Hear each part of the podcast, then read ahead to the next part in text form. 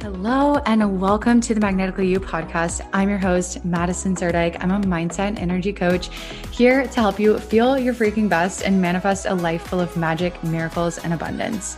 I know that whatever led you here did not happen by coincidence. So I am so excited and grateful to have you here. So let's let the magic begin.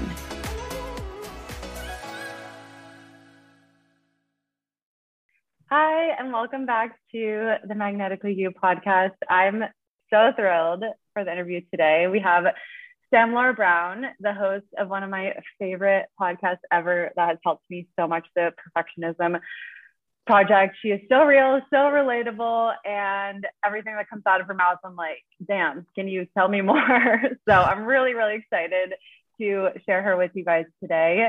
She is a perfectionism coach, coach, host of the top rated podcast, The Perfectionism Project, and the founder of Perfectionist Getting Shit Done, a group coaching program for perfectionists who are building businesses. Sam teaches perfectionists how to follow through with their plans and get out of their own way in business. So, welcome, Sam. I'm so excited you're here. Thank you so much for having me on the podcast. Yeah, thank you for being here. So, I would love to start by having you share a little bit about who you are, what you do, and what how all of this unfolded to lead you to this amazing, incredible business and impact and podcast that you have today. Yeah, of course. So, as you mentioned, I'm a perfectionism coach. I help perfectionist entrepreneurs get out of their own way in their business. And that has really stemmed from my own journey when I started my business as a blog in 2013. I did not know that I was a perfectionist. And I found that when I started my business, I just really put the brakes on. I was so in my own way about it in the sense that I didn't want to tell anyone about it, first of all, because that's just embarrassing. And who do I think I am that I can actually share something? So it was this shameful secret that I had. And then I was posting blog posts that no one was reading because I hadn't told anyone about it. I wasn't promoting it, but I was writing these blog posts and then I would edit things that had already been published. And I would spend so much time on Pinterest graphics and all of this busy work because it felt so scary and vulnerable to go all in. And I'm not sure if your listeners will be able to relate to this, but for me, I finally felt like I was doing something that felt so true and authentic to myself in terms of sharing my personal development journey and the nerdy stuff I'm truly into, that it really felt vulnerable to be sharing that in a way that when I was studying, so I have a law and a finance degree, when I was doing that, it didn't bring up my perfectionism as much, though it was definitely still there. But I didn't really identify as being a lawyer or being someone in finance, like that didn't feel like this is who I really am. So it's easier and less embarrassing to fail at something that you don't really want to do. But I really wanted to be in this personal development world, particularly. And I'd always been someone who has gravitated towards coaching others. And it just felt so scary and vulnerable to do that. So I had all of these perfectionist tendencies, and we can talk about the five main ones that show up for entrepreneurs. But I had them showing up. I was so in my own way about it, and I didn't realize I was a perfectionist. And so I was constantly trying to solve for my motivation problem. That's what I thought it was. That if I could just stay motivated, to post consistently, to put myself out there, then I would be able to be successful. And it wasn't until I got the perfectionism piece, thanks to largely Brene Brown and also Carol Dweck, that I really was able to figure out what was going on, what my thoughts were that were making me get in my own way and then how to get out of my own way. And yeah we can dive into all of that. There's so much there but it really has been through my own journey with perfectionism. And as i mentioned like i didn't even think of myself as a perfectionist for the first few decades of my life. And it was only when i started my business it really brought those perfectionist tendencies to the surface in a way that i could no longer avoid dealing with I cannot resonate more with that last part. like it's just like, yeah, having a business has a way of like, oh, here is everything you could possibly ever need to work on and grow through and overcome yep. on a, on a very heavy silver platter. I'm just kidding. So I I could not resonate more. But yeah, so much I want to get into here.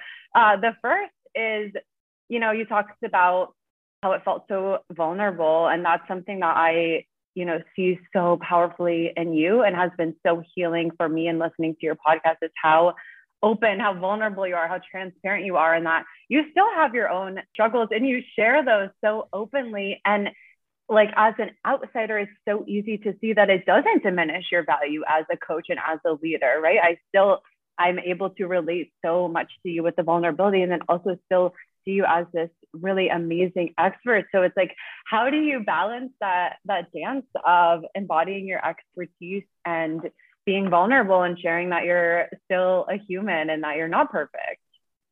Yeah, great question. I think what's really given me permission to do that is just paying attention to how I most resonate with others and really noticing how for myself when I listen to podcasts where they are speaking about themselves and their own experiences and how they've been navigating that that I love those podcasts and those episodes where people are really sharing like hey this is what's really going on for me and here's what things look like as I'm trying to figure it out and when people are presenting in a more polished, expert kind of way, is like, well, I've got it all figured out, but here's what you should do. When it's that energy, I don't tend to resonate with it. I kind of notice that I have my guard up in the sense that I'm like, well, they don't really know me and then like that kind of thing. But when they're talking in first person about themselves and sharing their journey and saying, like, here's what's helped me, I find that I found them, those people who teach in that way the most helpful for myself. And so I just focus on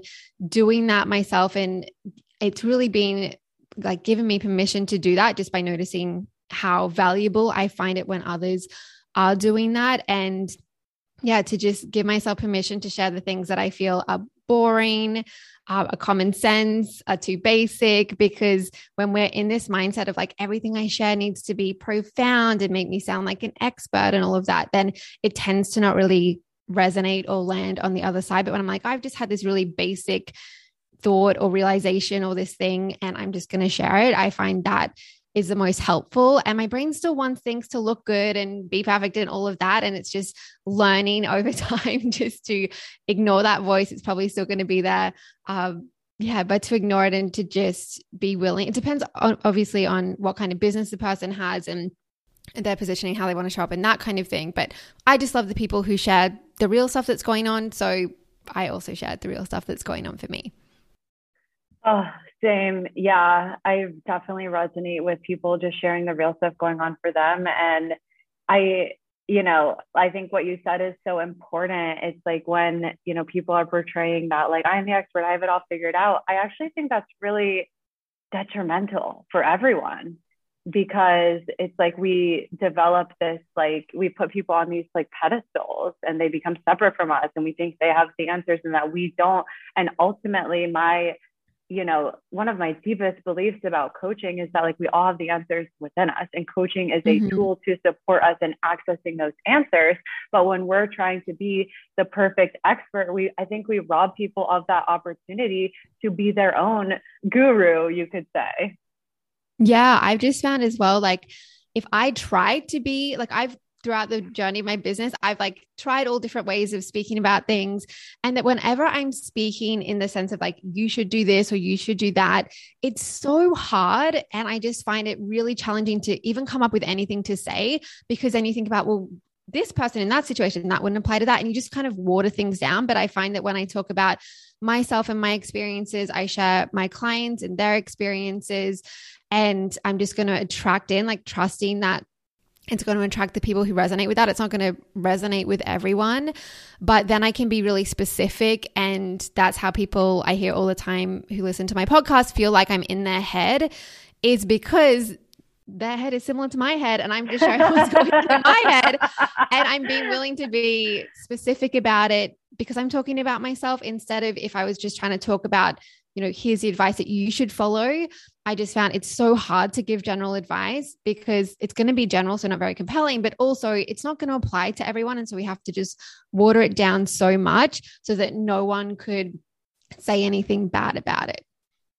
I love that idea of like leaning into specificity with your own experiences and what you've gone through because I think it, I mean, there's been so many times in my business where I'm like, they said I gotta niche down, I gotta niche down. And then I'm like, I gotta be specific, I gotta do all the things, right? And then it doesn't feel authentic or true. And I think like I, like you, find so much truth and authenticity and sharing from my own embodied experience authentically. And I recently um, sent an email in the last couple of months, and my emails typically get like 1% of people clicking on them. This email got 17% of people clicking on it. I almost did not send it because it was so vulnerable. It was talking about the shame and the fears that I experienced in my business. And I was like, oh my God, like, should I send this? And I put it in draft. I was like, no, no, let's just think about it a little bit more. Let's not send it. I ended up asking my like intuition, intuition, would you have me send this email? And it was like, yes. So I'm like, okay, so send the email. And it like is the most resonant email I've ever sent. And it was the most like scary, vulnerable one. And I don't think that's a coincidence at all.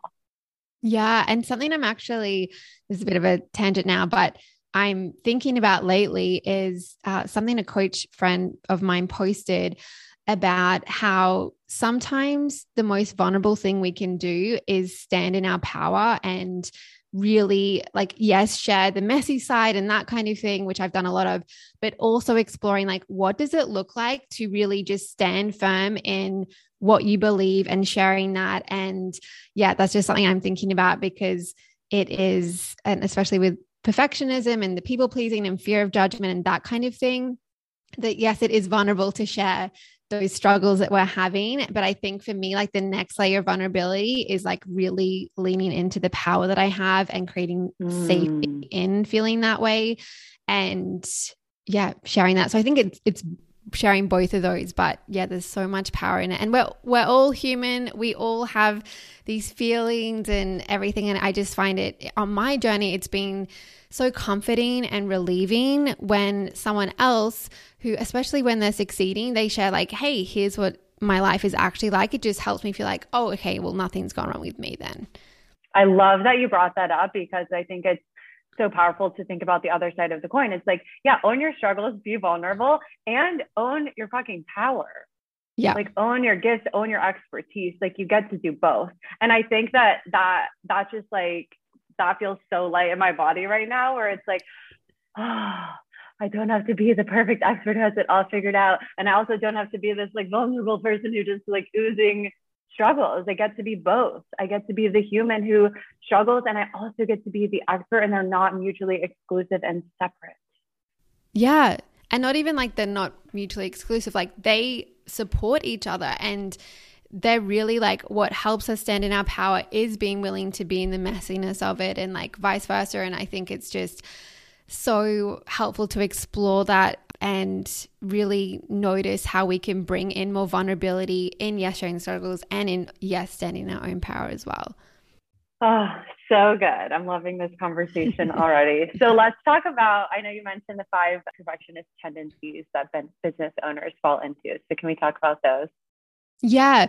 First, can we talk about perfectionism and what it is? Because I oh, think yes. that I just want to frame it with that because yeah, there might be people who are listening. And like I shared, I thought my perfectionism stuff was motivation stuff. And once I had a word for it and not in a label of like, cool, now I'm perfectionist and perfectionism is bad and toxic and all of this, it's not about that. Perfectionism is not toxic perfectionism is just a mindset, it's just a set of thoughts. And if, like I found at least, when I had a word for it, I could then solve for it. But when I thought it was motivation and this kind of surface level thing that I could never fully solve, I was just spinning my wheels. But once I was like, oh, it's just perfectionism and there's a word for it. So that means other people might be experiencing it as well. So it's not just me.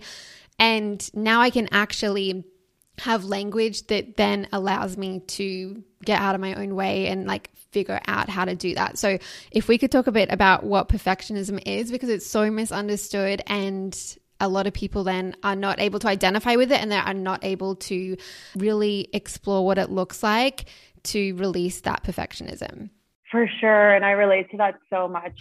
Like, you know, I think there's a lot of like people who think, oh, perfectionism is just that person who spends a hundred hours on the PowerPoint, like perfecting the font and perfecting the colors. And it like can be that, but I think it's so much more. And like you've really helped me see that. And even with like procrastination, my mind is like, I don't procrastinate at all. Like, no. But then when you really get to the deeper layers of it, it's like, well, oh shit, yeah, I do, because it's actually like the sneakiest forms where you're like doing other things or like busy work or this or that that you wouldn't even like recognize as that. So yes, I would love if you could tell us more about like what it's not and what it is so we can have that like self-awareness because i think through that starting point of self-awareness it's like from there we have the the power and the freedom to start shifting and opening up so many new possibilities yeah so I, as I mentioned before, Brene Brown has been very influential in my own journey, and I'm sure a lot of your listeners are familiar with her. She's incredible. And I love the way that she talks about perfectionism, and she really allowed me to see that it is just a strategy to avoid shame. A lot of people talk about perfectionism as, and this is how I initially thought about it in my early years of thinking about perfectionism, was that it's fear of failure, but it's actually fear of the emotion of shame. And so, perfectionism, as Brene Brown describes it, is this belief set, this idea that if we just look perfect and do everything perfectly, then we can avoid blame, judgment, and shame. And that perfectionists really aren't perfect people. Like we think perfectionists are the people who actually manage to do everything perfect. They're organized, they're neat, they're tidy. But perfectionists are people who feel ashamed that they are not perfect. And when we feel ashamed that we are not perfect, what we do, yes, we try and do a lot of perfecting, but a lot of what we do is avoiding imperfection. So that's where procrastination comes in.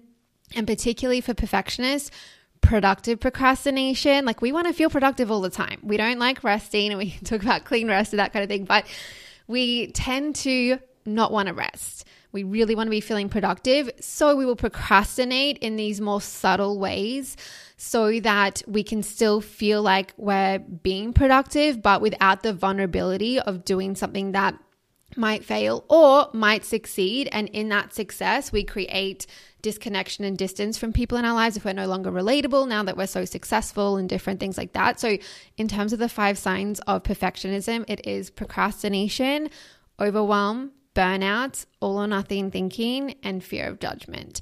And that kind of covers the main ways that perfectionism manifests, and a lot of it involves withholding effort. And we can talk about the fixed mindset and the growth mindset. But when we're in the perfectionist mindset, we're really thinking about effort being a sign of inadequacy. We want things to be natural and effortless and easy and to get it right right away and all of that kind of thing. So, a lot of the perfectionist tendencies are actually ways to avoid putting a full effort in. So, procrastination is a great example of that. If we procrastinate and leave something until the last minute, we get to protect our potential because we can say, well, you know, I would have done better if I hadn't done it at the last minute. And a lot of us, we do well at the last minute. We get the result that we want, even though we haven't fully experience our best work yet because we haven't even given ourselves the chance to get it done ahead of time. But we live in this paradigm of, well, I would have done better if I'd tried harder. And we get to feel extra smart if we do it at the last minute. And we did well because then we can think, well, imagine how well I would have done if I'd tried my hardest. And so it's this whole construct so that we can feel smart, we can feel worthy, we can feel lovable and it's so human to feel that way. And a lot of us, very smart, intelligent, we're praised for being that way. So it feels like our lovability is connected to our intelligence. And so when it comes to business, which is a field related to intelligence, that we don't want to look silly. We don't want to look like we're trying really hard and it's not working. So we'll be doing a lot of stopping and starting and all of those different kinds of things to avoid the vulnerability that comes with the feeling of having put in a full effort and it not going as planned. Oh, yeah, that just resonates like so much. And I think it's like so sneaky. Like our brains will come up with the most clever and creative and sneaky ways in like in good faith to try to protect us from this yeah. shame that our mind believes is so bad and so painful. And what I like to remind myself of is that the worst thing that can ever happen in any scenario ever, well, obviously you could die, but like putting that aside, the worst thing that could happen is an emotion. And when you're mm-hmm. willing and able to feel and experience your emotions and you realize that you aren't them, you don't have to react to them and they don't mean everything about you. And then, and when you're in really high emotions, you don't have to believe all of the thoughts that your brain is telling you. You realize that, oh, I can just like have this emotional wave, experience it, allow it to feel through and pass through, and then operate not from that emotional reaction to shame, but from okay now i've felt this and now i can really operate from i think you you know you would call it like your future self your higher self. Yeah.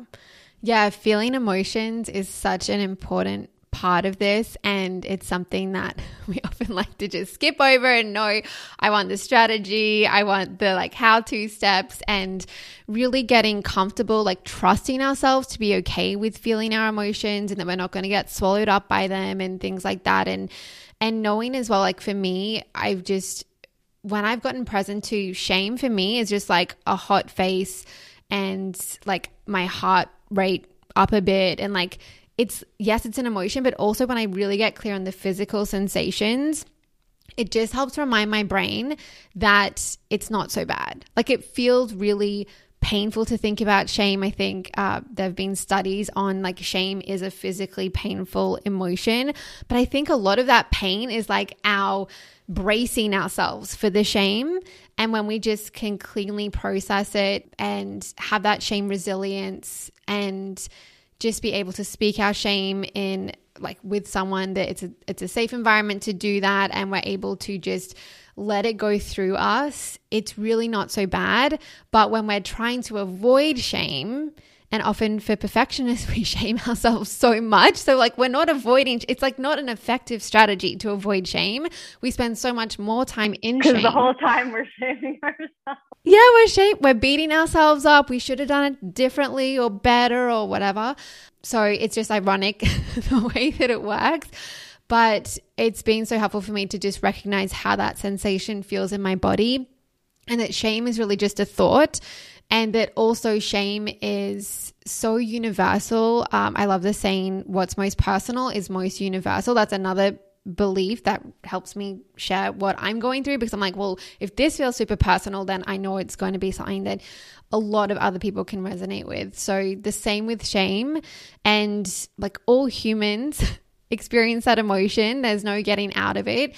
And that's not a problem. And we don't need to go to these great lengths to avoid it. But I think another part of perfectionism and releasing, I like to call it your perfectionism handbrake, is knowing that just because you know better doesn't mean that you should just automatically be out of your own way. And I think with perfectionism, this is why I'm so passionate about talking about it, is that people like just remember nobody's perfect and all these kind of mantras and a lot of like anytime I come across pretty much any podcast episode about perfectionism it's always this kind of like don't try to be perfect why are you trying to be perfect no one's perfect and yeah, I was like, always so frustrated. I was like, I know. trying to be perfect. It's like, well, well, fuck. That's simple. I would have already done that. Like, thanks.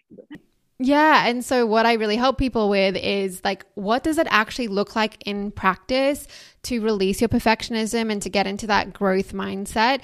And really speaking to the practical strategies and things we can do instead of just, you know, preaching about, well, nobody's perfect, so stop trying. I was just always so frustrated because I was like, I know. And I'm still over here trying to be perfect and avoid imperfection. So, what do I actually do? And so, yeah, what I teach is what to actually do and yeah, I hope it's helpful for people, but it's it's really all about trying to avoid shame and when we can be like, "Oh, it's just my brain trying to protect me. It's doing its job." And also that strategy of perfectionism served us. Like that's why it can feel so challenging and unsafe sometimes to let it go because we've done pretty well there are people in our life who like think we're successful and love us and all these things and we can start to make that connection that we are loved because of the perfectionism and because of being smart and being intelligent all these things. So we need to keep doing that instead of realizing that it's despite that not because of it.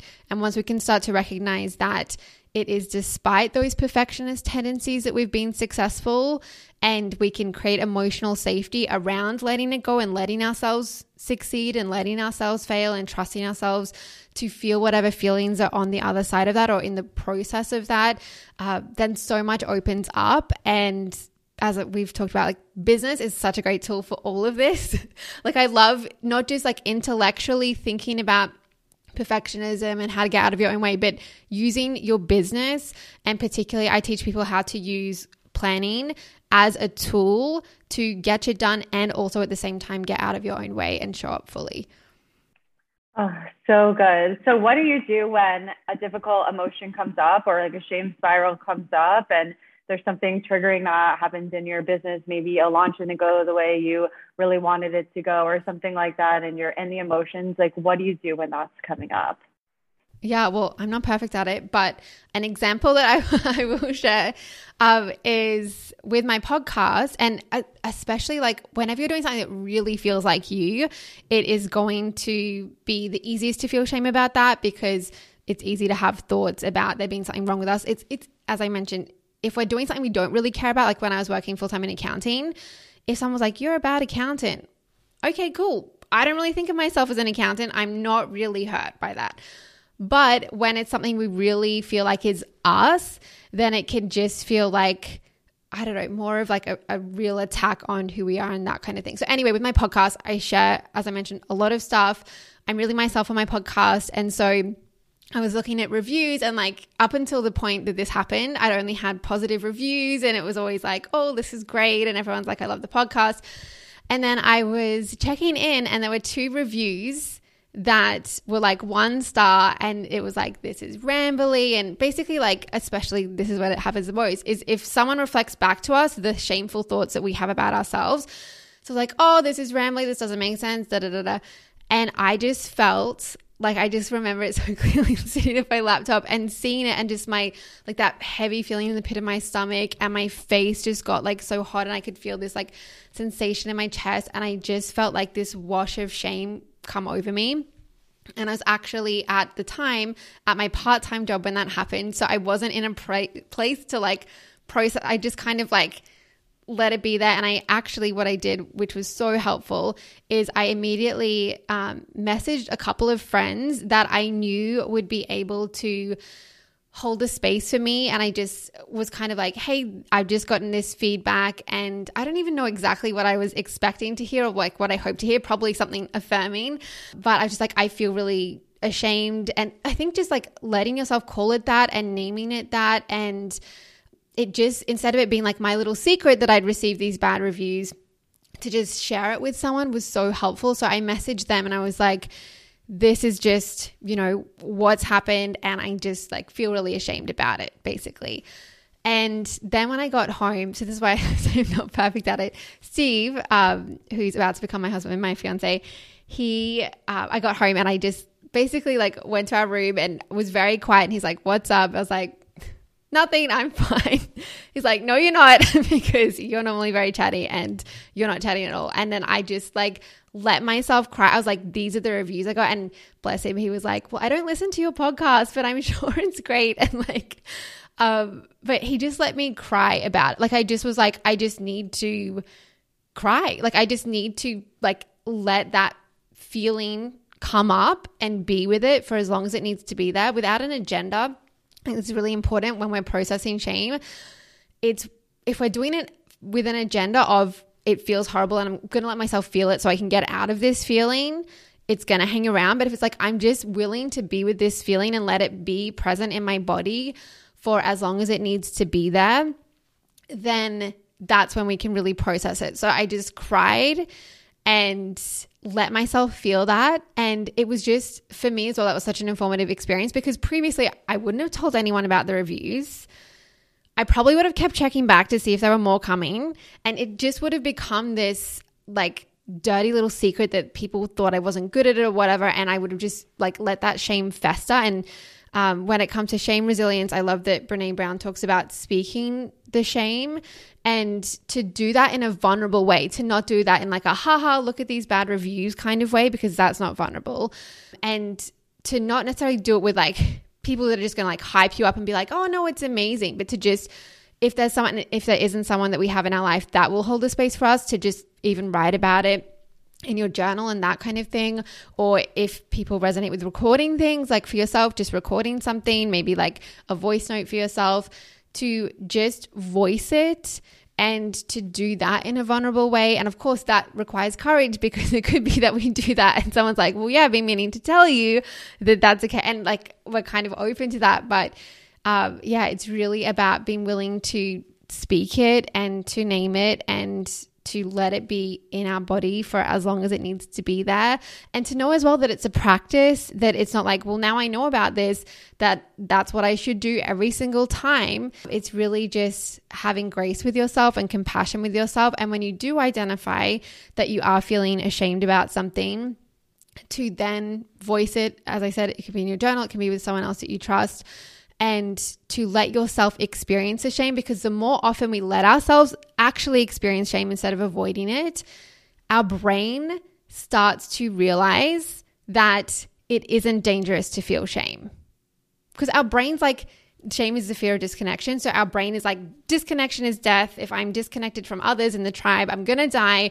Shame is like the cue that that's happening. I don't want to be in shame. But the more and more we can be in it, that's when we can really be growth minded about things and have a really high tolerance for failure and be really resilient. When we can start to really understand, like, in our bodies, that shame is an okay feeling to experience and that we're not going to die when we feel shame. because our brain literally thinks that. It literally thinks shame like yeah. is a sign that I'm about to die. So yeah, it's it's something that you can intellectually understand, but it, it really is about doing it and knowing it in your body. And that comes with practice and courage and a lot of repetition. Yeah. And it's never permanent. Like I think yeah. when we're in it, it feels so permanent. It feels like this is the biggest thing ever. It's never going to go away. And I, you know, really didn't start feeling and experiencing my emotions for, uh, hardly at all until the last like two years. Like, oh, what yeah. is this emotion thing? And you know, the more you are like open up to and allow them, you realize that like they're never permanent. And my brain still likes to tell the story. I've been for two years, I feel like I've just been allowing and releasing emotions. And yet, when I still have a really big one come up, I, you know, when I know that if I pause, if I go into breathing, if I go into my body, where am I feeling this and actually feel it, it will always pass. But my brain still likes to tell the story. yeah. This is not going to work. This one's too big. This is not going to yeah. pass you're stuck with this. And it's just like okay just breathe. And then i just always come back to okay just like literally keep feeling it keep breathing keep feeling it keep breathing it. And my brain's like this is never going to go away. This is never going to go away. And then somehow if you stick with that process of having that awareness of the sensations in the body and you really go into the body rather than the head mm-hmm. it dissipates every time. And then on the other side it's such a gift that feeling on the other side of actually having allowed yourself to feel it. Like you probably felt after that experience crying with steve about the reviews you probably felt so much better so much more free. Yeah and i still felt like exhausted from all the crying and all of that but i just felt so much yeah like so much lighter and just like i had my own back and it's such a great feeling to be in that. And that really is only available to us when we are willing to experience any emotion. And yeah, that's something I've been working on a lot as well, is really practicing naming how I'm feeling. I like to go to more my thoughts and like, what am I thinking and working on that side of things, but also looking at like, what am I feeling and getting in tune with that. And I've been looking at, um, like, you can, if you Google feelings wheel, there are these charts that have all these different names of the emotions. And I found that really helpful when I'm like, I don't actually know how I'm feeling right now, especially if I'm not feeling in a particularly heightened or low kind of energy. I'm just like day to day, I'm like, I don't really know what I'm feeling. And I've just been practicing like going to that feelings wheel, as basic as that sounds.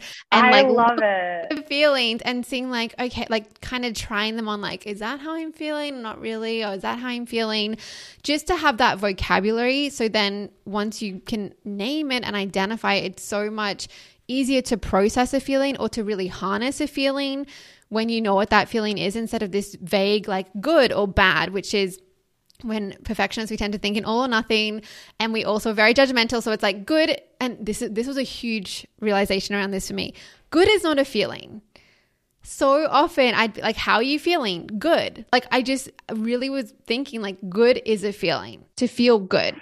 and when I was like, huh, like on this feeling wheel, I mean, it says bad on the feelings wheel as well, which I would tend to disagree that like bad is a feeling, but good isn't anywhere on that feelings wheel. There's like all these different words for like positive emotions, positive vibrations that we can experience, but good wasn't there. And to recognize good isn't a feeling. So if I'm telling myself I'm feeling good, if I hear myself saying to someone else I'm feeling good, to just like check in with myself and think, what am I actually experiencing? Like, how am I actually feeling? If I couldn't call it good, and that as well has just really helped me to have a bit of a richer emotional life and to just be more in tune with that because it has felt unsafe and scary in a lot of ways to be fully in touch with my emotions. And I think a lot of people will be able to relate to that um, that we've all had different experiences where it feels like if we really let ourselves go into our emotions or we express them or we let other people see us experiencing our emotions, then we're not safe. And to have it just a word for it, even if it's a very basic word, I've just found to be really helpful. And then that gives me as well more access to naming the feelings when it's not a like positive feeling.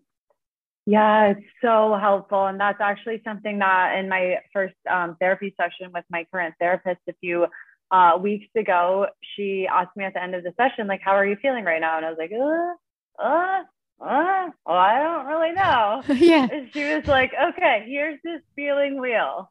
Go look at it and tell me how you feel.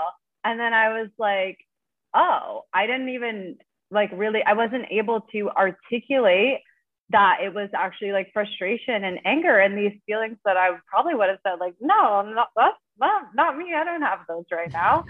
But I did. And it was like, as soon as I like identified them on the wheel, there was this like sense of release and letting go. And I actually uh, pulled this card from my Oracle deck today and it said, joy is flowing emotion.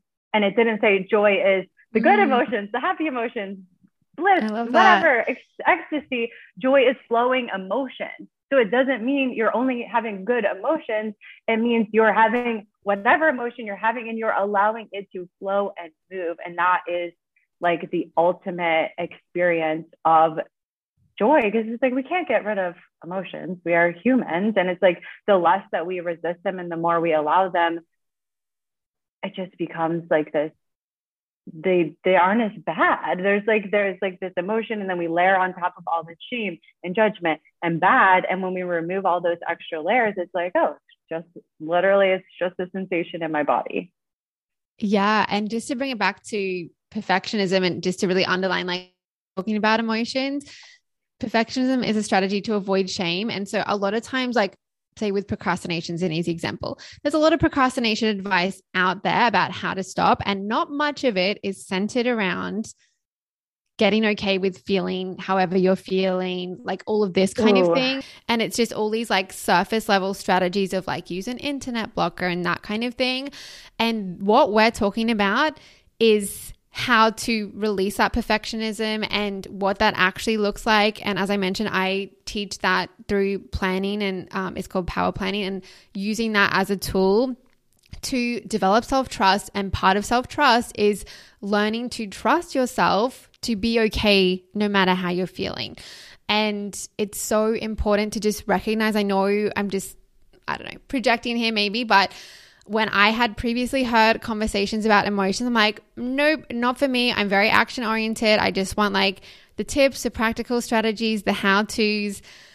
Gotta get shit done. And once I really opened up to like, okay, emotions are important and the whole, like, I wouldn't need all these action tips and strategies if I was willing to feel however I was feeling that that was when things really started to open up for me. And as i've said i'm still very much on this journey. I think we all are for our entire lives. And that's the beautiful thing about it. It's not all or nothing. Like you either have complete mastery over this and the benefits of it or you're still figuring it out and therefore you have no benefit of it. It's really like every bit of progress that we can make with being more connected and in tune with ourselves and experiencing our emotions, the benefits of that are, I don't know about your experience, but in mine, like so dramatic and profound. It's not all or nothing. And I think it's just important to mention that too, because with perfectionism, with feeling your feelings, it's easy to think like, oh, cool, now I have this whole mountain of work to do. And it can feel very overwhelming. But it's like, even if you make just like a 1% um, bit of improvement or progress with your relationship with yourself and that kind of thing, like the impact of that is tenfold and then some. Like it's really not about having to get all the way there before you experience any of the the benefits from doing this work. Yes, it's like one small shift and I'm sure people yeah. listening have already had that just through listening today. It's like one small shift that you've had in your thinking and your feeling and your action today can like literally completely transform your life and that's just one and that is why I love coaching so much because it's yeah, like me too. get to have those like one shift all the time, and they just add up and compound to so much expansion and and so much good. I, I say oh, as well. Yeah. Oh, sorry. I was just going to say on that note, okay. something that we haven't mentioned yet about perfectionism that I think is really important. I mentioned briefly how it's not toxic and just recognizing perfectionism. Like, yes, it might be a pattern, a tendency that we've had usually since we were children, but it's coming from our present day thoughts. And that is something that has been so helpful for me to recognize because what tends to happen when a perfectionist realizes they're a perfectionist and hears about all this stuff, it's like, oh my goodness, now I have to like relive all this childhood trauma. I have to go back and get to the root of things. I have to like uncover all of this. And there's definitely a time and a place for that kind of work.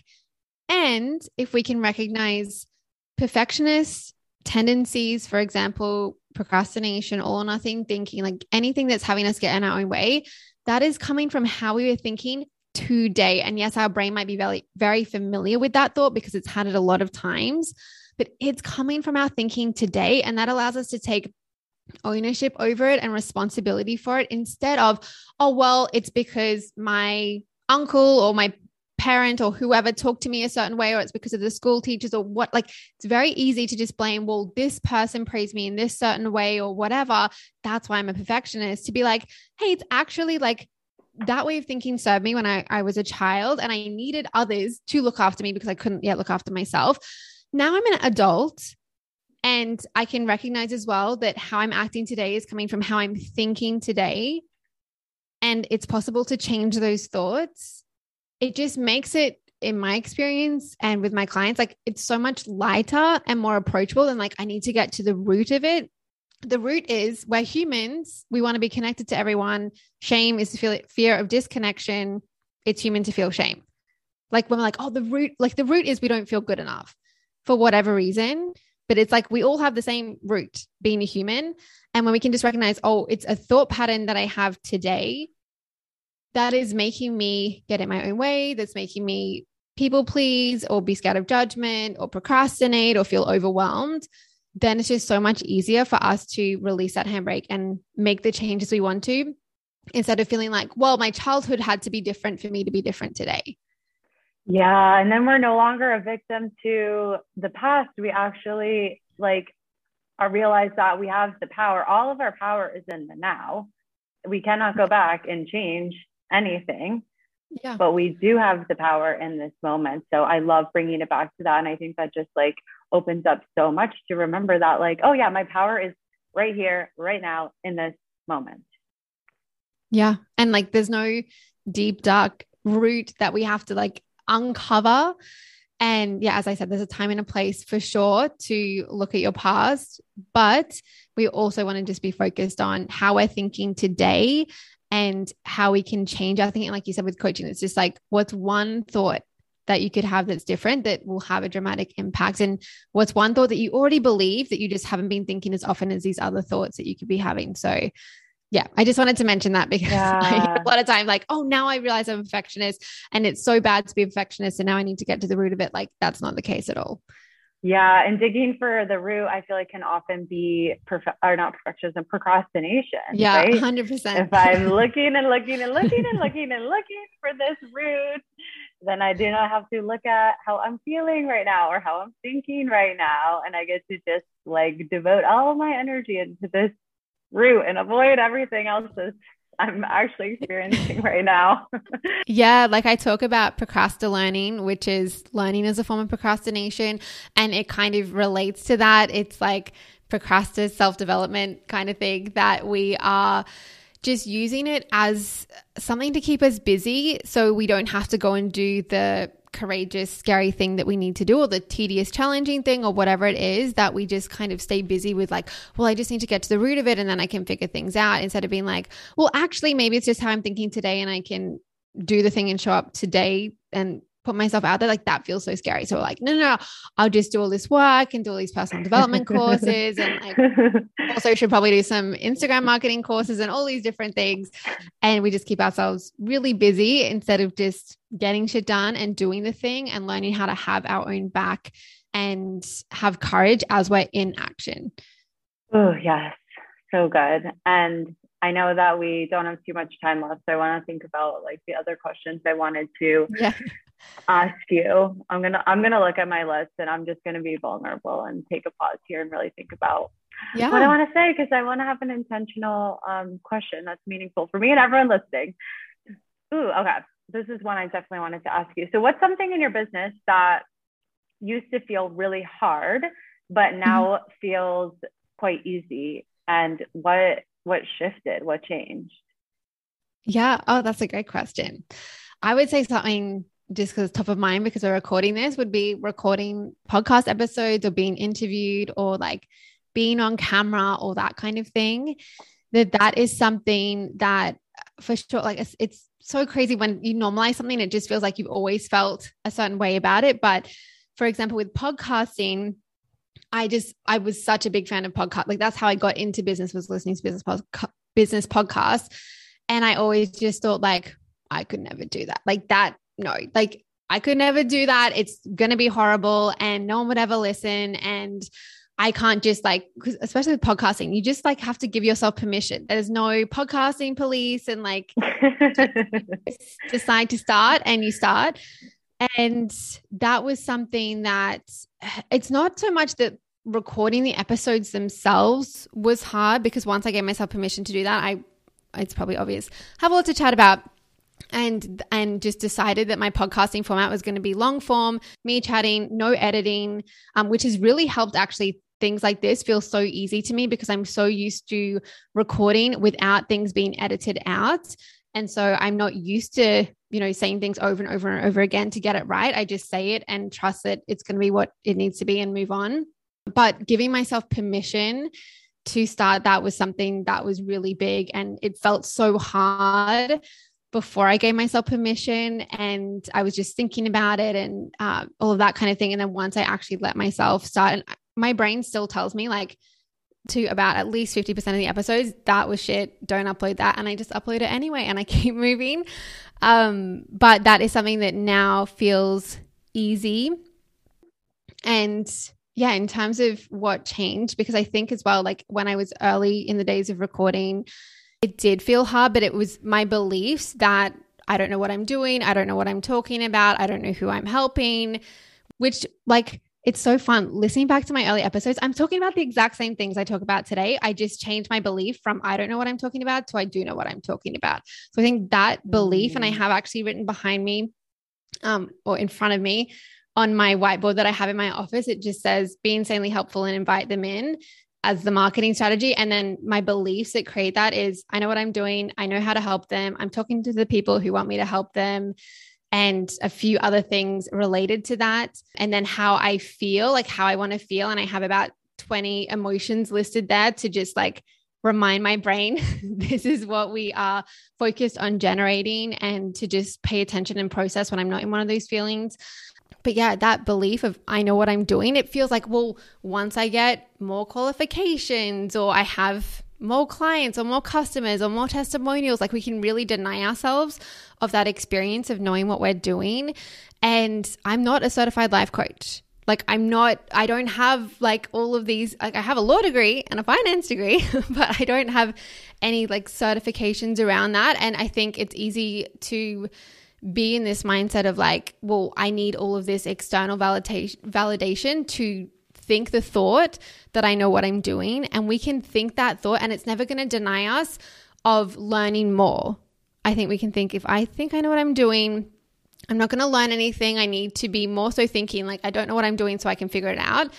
But when we believe I know what I'm doing, that creates more of us knowing what we're doing. And if we need to get education or whatever, we're going to do that more so when we're in the belief of I know what I'm doing versus I don't know what I'm doing. Yeah, I love that. And something that, you know, I like a few months ago, I was having a lot of imposter syndrome coming up, that feeling of like, I don't know what I'm doing at yeah. all. I do not know absolutely anything. They're going to find me out and what came through like so clearly from my like intuition higher self inner voice whatever you want to call it was that it's the like thought that you don't know what you're doing is literally just a thought like it is mm-hmm. not a mm-hmm. fact it is not yeah. truth it is not necessarily based in reality like it's just a thought and that was so freeing for me to remember of like oh, my brain is just having a thought to protect me, but I don't have to buy into that thought. And it doesn't mean it's true. Yeah. And like I still, like our brains will still generate that thought. And it's just a matter of learning not to listen to it rather than we think, well, I need to wait for that voice to completely go away and then I'll believe in myself. And maybe if I like get this qualification or have this many number of clients or this revenue, then it will go away. It's like, well, what if it's going to be there the whole time? Because from what I've heard from people who are insanely successful by, by all metrics, yeah. it doesn't go away. It's just our human tendency to have that thought. Uh, but knowing that we don't need to listen to it and react to it, we can just kind of let it be there in the back seat and be like, cool, I hear you. And also, this is something that's really helped me with the emotional work is to think about, and I don't know if there's something you talk to, but uh, like your inner child and thinking about when we're in those emotions, like what you would say to a child who was in that emotion. And I noticed it for myself. A lot of times I had really been dismissive like, no, you shouldn't be feeling that way. Or like, holy fuck, yes, like you should freak out. You should totally freak out. This isn't going to mm. work. And when I was like, talking to myself like hey i see you i understand why you'd feel that way and i've got your back and like that kind of thing it's like the acknowledgement and the acceptance of it being there without it like without saying okay now to the child now you drive the car because i have no idea what i'm doing it's just like I see you. I have your back. We're going to be okay. And even if things don't turn out how we want them to, it's not like this dismissive, like things will be fine, things will be fine. Because we all know, like, if you're a child, and you're really scared of something and an adult tells you it's going to be okay, like you'll be fine, don't worry about it, you shouldn't be scared, that doesn't help you be less scared. But if they say, like, hey, I know this is scary, I know you might be experiencing that, but let's explore this. Like, here's what's going on. And, you know, this thing could happen. And even if that happened, we'd be okay. Like, it's that kind of tone that really helps us to be in that feeling.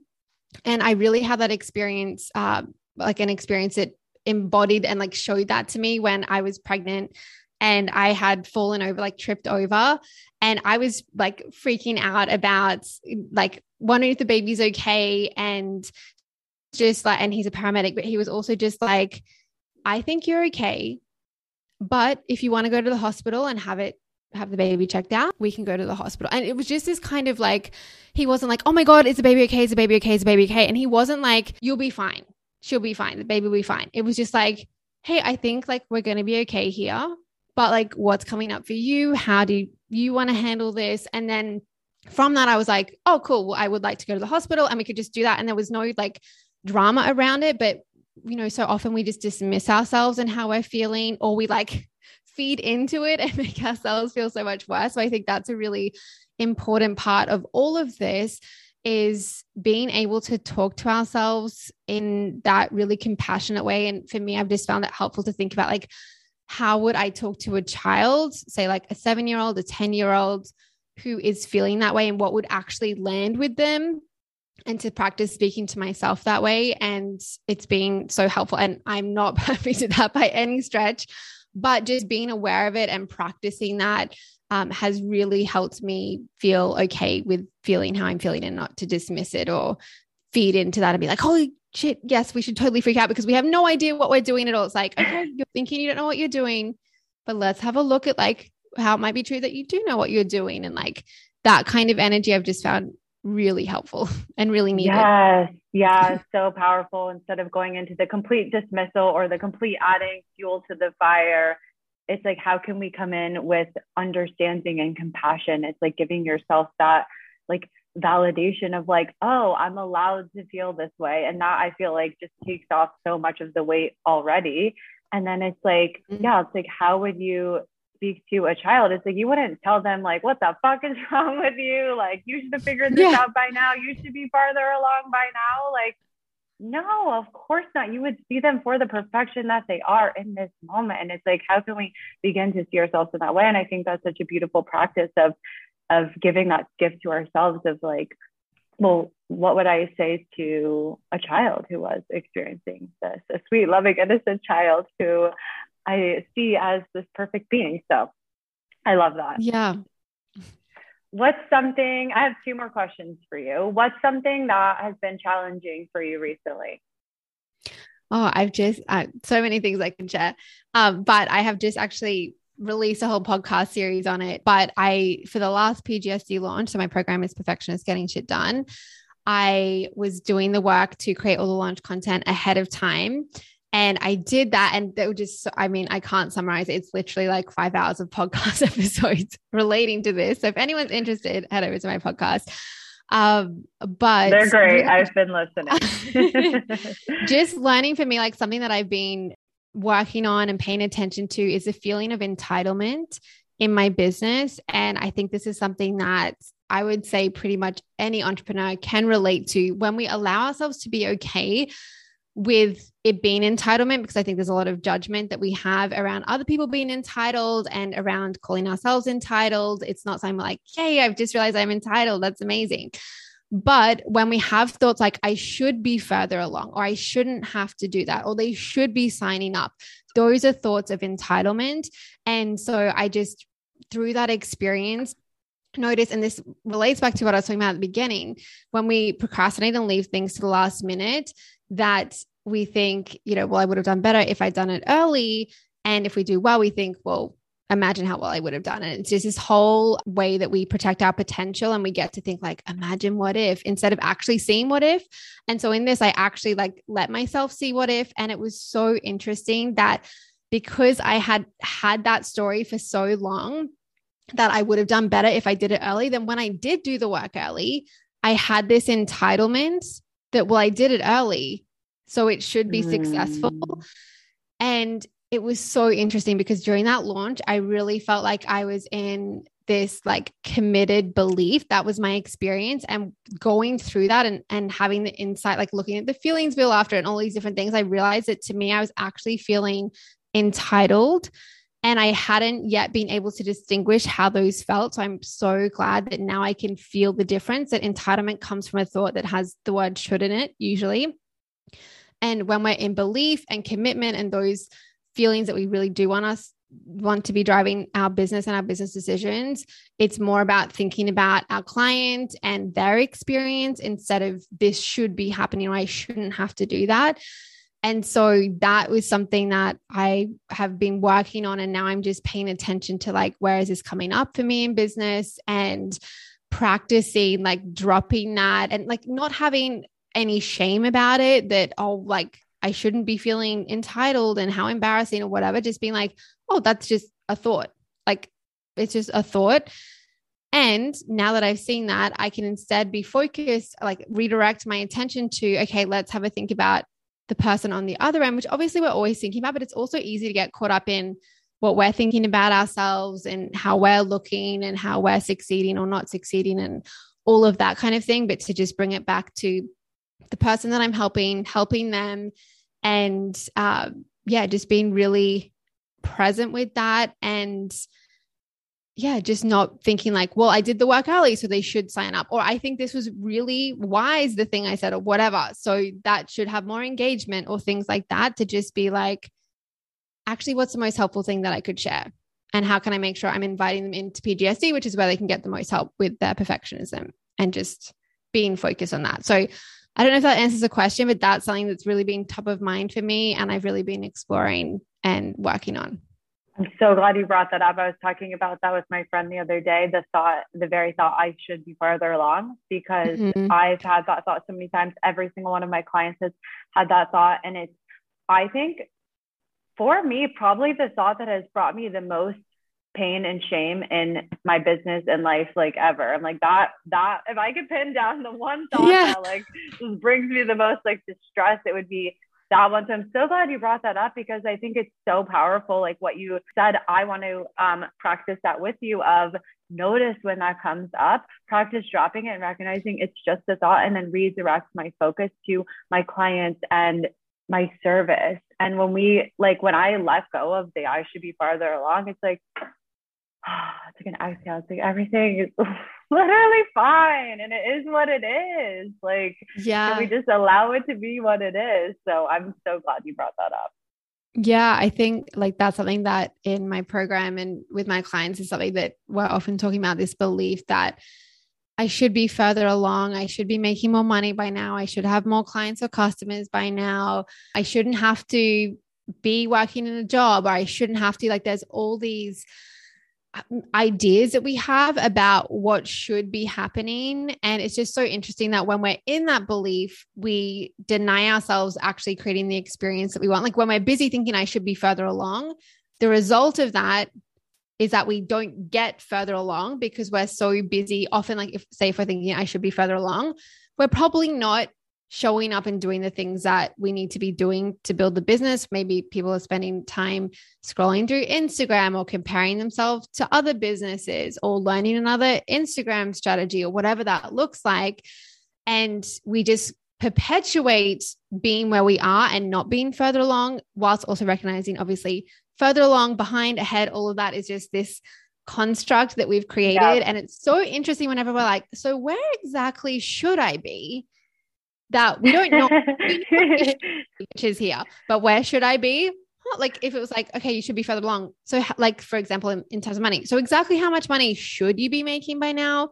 And it's like, well, maybe like that, like when it's so rare that we're like, exactly. No, is it 500 or is it 501,000 or is it 502? Or is it like, at what point do you reach the tipping point where you don't think you should be farther along? And it's like, that's the, insidious thing about it. It's like you're you're always here, you're always in the now, and there is always there. So if you're like, I should be there, you never are there because it's not here.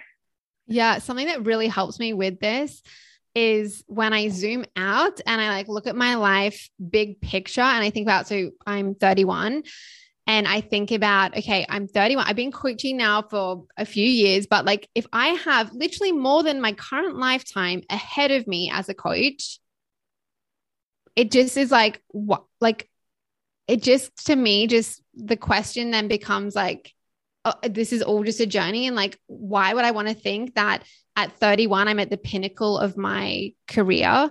Like this idea that like i it's really coming from this lack of trust that we have in ourselves that we will get there. So we're in a rush because we yeah. don't trust our future self to get there. So we need to get there now so we can feel that sense of relief because we don't know if it's going to happen. But when it's really like I know I'm going to get there. Like, I know, like, 90 year old me on the rocking chair is going to be like, slow down, honey. It's all okay. And not in this passive, like, just stop trying, go and, you know, watch Netflix and whatever. It's like, it's like we all know when your future self gives you the advice, it's almost always, it's going to be okay. Just be yourself and show up. Like, it's always some flavor of that. And so being able to zoom out, and this is why I love like the future self stuff that it, I find it so helpful with this. Like, I should be further along that when I zoom out and think like 90 year old me, it's just funny to be like, would I even remember exactly where I am in terms of the business at like in this exact month of this exact year? Like it, it really, um, it's so significant. Like our present day life is our life.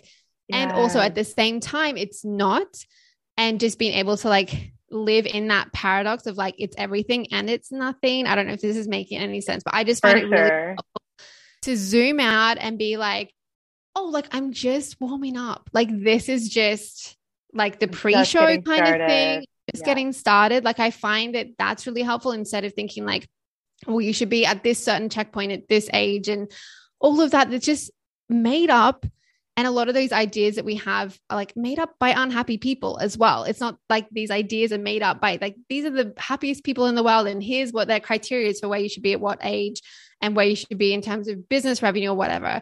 It's just, I know it's one of these things that we're like, yeah, but I still find myself thinking I should be further along. And I find for me, it's just like when I have that thought, knowing my brain's probably going to keep having that thought.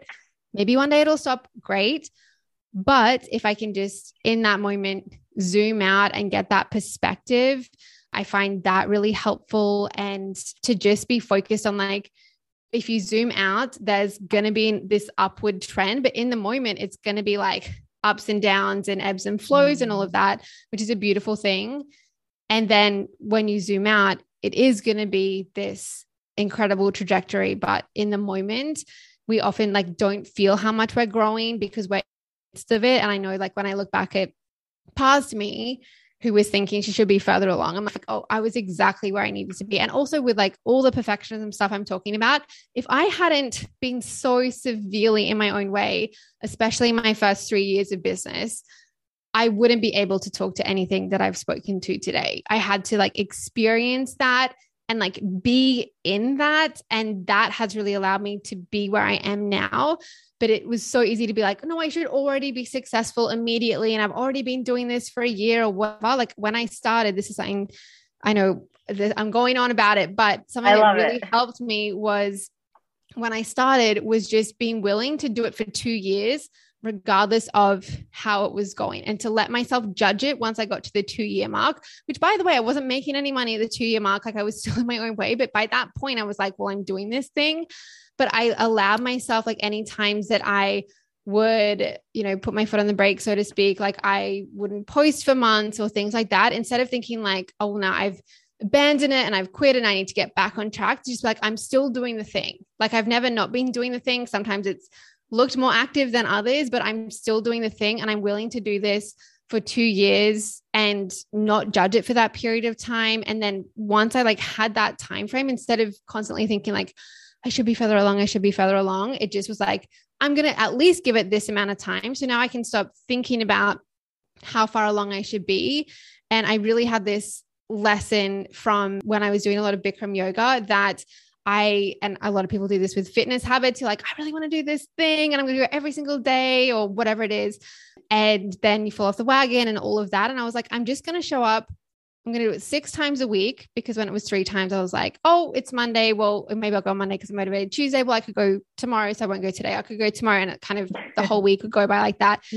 So I was like, I'm going to go six times a week and I'm going to do it for three months before I judge whether or not I like yoga, whether or not I want to continue with yoga. Like, I'm just going to do it for three months so I can get out of this question of, do I want to keep doing it? Is it working for me? I was like, I'm just going to give it three months. And then by the time I got three months in, I was like, so into it because I just been able to be committed without the drama about should I stay mm-hmm. committed.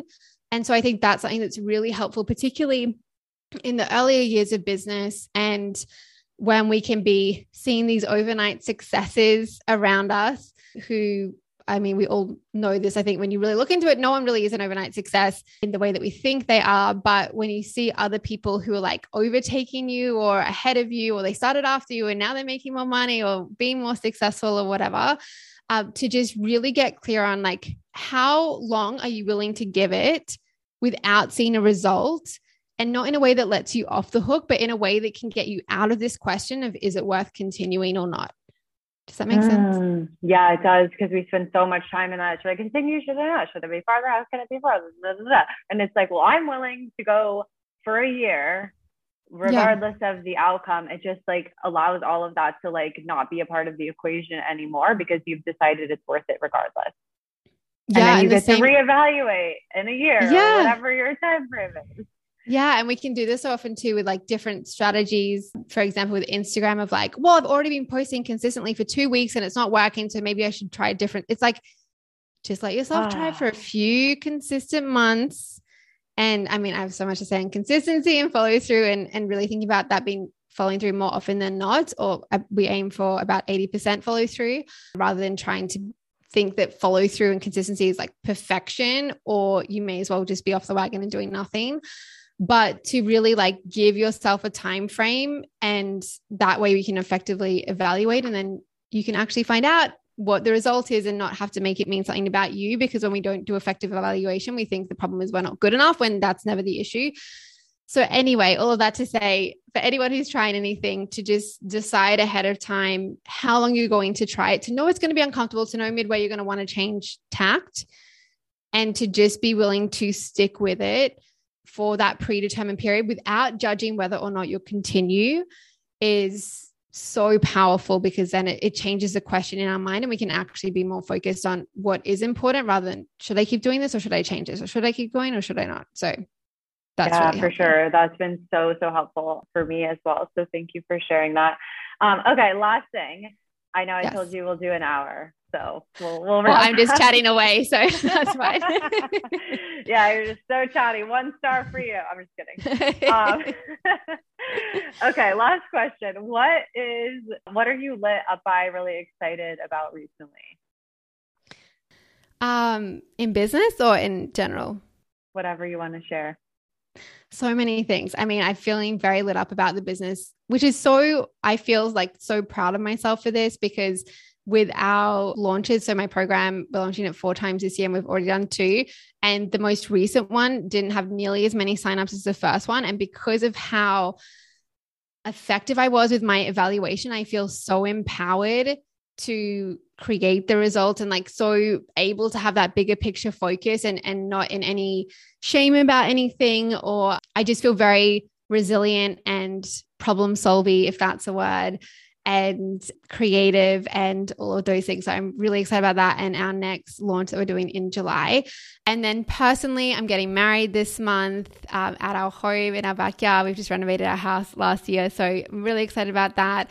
And also my daughter Lydia, who's nearly one year old, just getting to be her mom and yeah, all of that mum stuff I'm really lit up by. So yeah. That's so exciting. Congrats on the wedding coming up. So exciting. Thank I hope you. it's such a special, magical, wonderful day. Okay. Anything else that's on your heart to share that we didn't cover? And I, there's so much more. I feel like I'm like, I have a zillion more questions. So go listen to Sam's podcast. There's a lot more there. But anything else that's on your heart to share before I have you share where people can join PGSD and find you and all the things? Yeah, great question. um, what's on my heart to share is you matter and there's nothing wrong with you. I think that we can just get so caught up in thinking that maybe we don't matter and maybe we're not okay and something's gone terribly wrong and it hasn't and you matter and yeah that's what's on my heart to share and if anyone wants to hear any more from me about all this perfectionism stuff then my podcast the perfectionism project is the best place to go. And also, I'm on Instagram at that perfectionism project. And I also send out daily, very short, believe it or not, based on how I've chatted away in this episode, but they're like two or three sentence long emails every day that are just a little motivational boost to help you get out of your own way and show up and do the the brave things that you need to do. So you can go to samlaurabrown.com slash power. Um, if we can link that up in the show notes, that'd be great. But that is where people can find more of me and really help them to get out of their own way.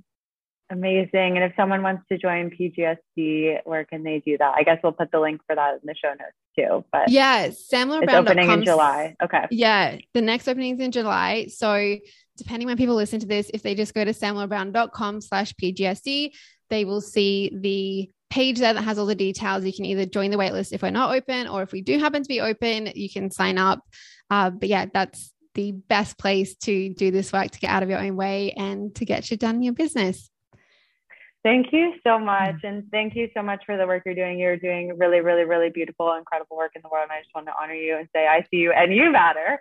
Um, so thank you so much for being here and doing this interview. And thank you, everyone listening. If you enjoyed this episode, please share it, tag us on Instagram, send us a DM, let us know what it brought up for you. Um, I'm not soliciting DMs on your behalf, so feel free to decline that if you want, but you're welcome to share with me um, but anyways, thank you so much, Sam. This is uh, really, really awesome. Thank you so much.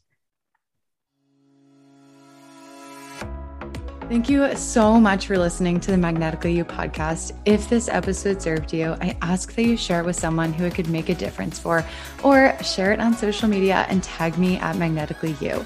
Make sure to hit subscribe so you don't miss any of the magic. And it would mean the world to me if you would leave a review on iTunes. Thank you so, so much from the bottom of my heart for being here. And I will see you in the next episode.